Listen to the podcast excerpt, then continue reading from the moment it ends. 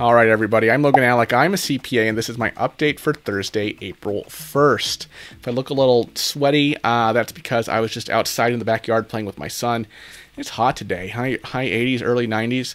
Um, anyway, before we get into the news, I want to talk about the video that I created this morning. This morning, I created a video that applies to those of you who uh, received unemployment compensation in 2020 and filed your 2020 tax return before the tax law changed to exclude the $10,200. Okay, if you're in that situation, IRS has some news for you. I covered it this morning. Link at the top of the screen to that video. In terms of stimulus, nothing uh, new to report on that front. As you know, as I told you previously, the IRS made that announcement earlier this week about stimulus payments uh, for non filers who receive federal benefits. IRS says that those payments will be initiated this weekend, at least those who are going to receive a payment electronically. I saw a few questions in the comments about SSDI, and I just want to clarify that yes, SSDI is included in this batch, along with SSI and regular Social Security and uh, railroad retirement. So those groups aren't left out. The one group that's kind of left out here is unfortunately Veterans Affairs recipients. IRS said that economic impact payments for VA beneficiaries who do not regularly file tax returns could be dispersed by mid April and that VA beneficiary payment information will be available in the Get My Payment tool at a future date. So, no real updates there. I covered all this previously this week. Uh, I know many of you are still waiting for your stimulus payment. I hope it comes as soon as possible. Uh, but for now, let's talk infrastructure it's that where uh, that's where the news is at right now. We went over Biden's infrastructure plan yesterday. Naturally, a part of how he plan- plans to pay for this aggressive plan is by raising corporate tax rates. In the 2017 Tax Cuts and Jobs Act, President Trump and Republicans changed the corporate tax rate from uh, you know the more g- graduated rates ranging from 15% to 35%. They changed that structure to a flat corporate income tax rate of 21%. Biden has proposed boosting this tax rate to 28%, as well as making it more difficult for multinational corporations to shift their profits overseas and avoid domestic taxes. As you might imagine, Republicans are not viewing this too favorably. Uh, Mitch McConnell, Senate Minority Leader, called these tax increases a big mistake. Republican Congressman Kevin Brady of Texas, who is the top Republican on the House Ways and Means Committee, said, This is the biggest economic blunder of our lifetime.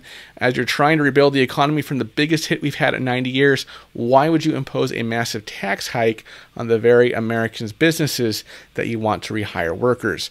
Nevertheless, Biden's chief of staff, Ron Klain, and by the way, when I went on Ron Klain's Twitter this morning, for some reason, I was told by Twitter that his very mellow image of the front page of the New York Times this morning that covers Biden's infrastructure plan includes potentially sensitive content. And for the life of me, uh, I couldn't figure out why. If any Twitter experts out there know why, please enlighten me in the comments. Was just, just a lame April Fool's joke from Twitter? I don't know.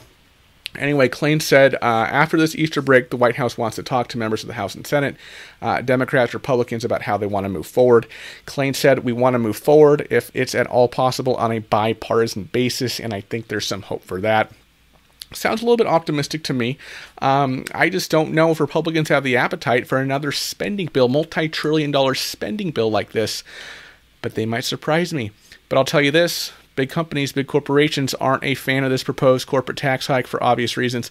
Washington Post is reporting that an advocacy organization representing big companies such as AT&T, FedEx, Kimberly-Clark, Home Depot, Toyota, and UPS blasted Biden's tax plan. Further criticism is expected from powerful business groups led by the U.S. Chamber of Commerce, according to the Washington Post. And Democratic Senator Ron Wyden of Oregon, who is the chair of the powerful Senate Finance Committee, said that everybody ought to pay their fair share, and certainly that applies to mega corporations. So, folks, it's looking like uh, we're going to be looking at another tax battle here, another tax battle brewing between the right and the left. We haven't had one of these in over three years now, since back when the Tax Cuts and Jobs Act was being negotiated. And you'll remember that Republicans eventually pushed that through through reconciliation. Uh, meanwhile, Josh Gottheimer, who is the Democratic co chair of the Problem Solvers Caucus, said he thinks this infrastructure bill presents a very big opportunity for bipartisanship. What do you think? Uh, do you think that these uh, this this talk about infrastructure is going to be bipartisan support for whatever gets pushed through? Do you think that at least ten Republicans are going to get behind a two trillion dollar infrastructure plan on the back of increases to corporate taxes as well as an increase to personal taxes on the wealthiest Americans? Do you think that's going to happen? I mean, uh, frankly, I would be shocked. I'd be completely shocked. I mean, just look at guys like McConnell and Brady and what they're saying. Uh, but let me know your thoughts on this in the comments below. Do you think we'll actually see some bipartisanship here or not? Uh, by the way, Nancy Pelosi is throwing her opinion in the ring here. Uh, per Bloomberg reporter Eric Wasson, Speaker of the House Nancy Pelosi wants to get the SALT cap repeal into the infrastructure bill. What is this? This is the limit on the itemized deduction for combined state, local, and property taxes at $10,000 per return. Jake Sherman gave some more color here. He tweeted the exact quote as hopefully we can get it into the bill. I never give up hope for something like that means so much to the American people. So, lots to cover about this infrastructure plan in the near future. Hopefully, we'll hear more about some bipartisan negotiations taking shape in the coming weeks. But if not, Democrats just may throw their hand at pushing another piece of legislation, another piece of major legislation through reconciliation. We'll to see, you, folks. Thank you so much for watching. I'll see you tomorrow. Bye bye.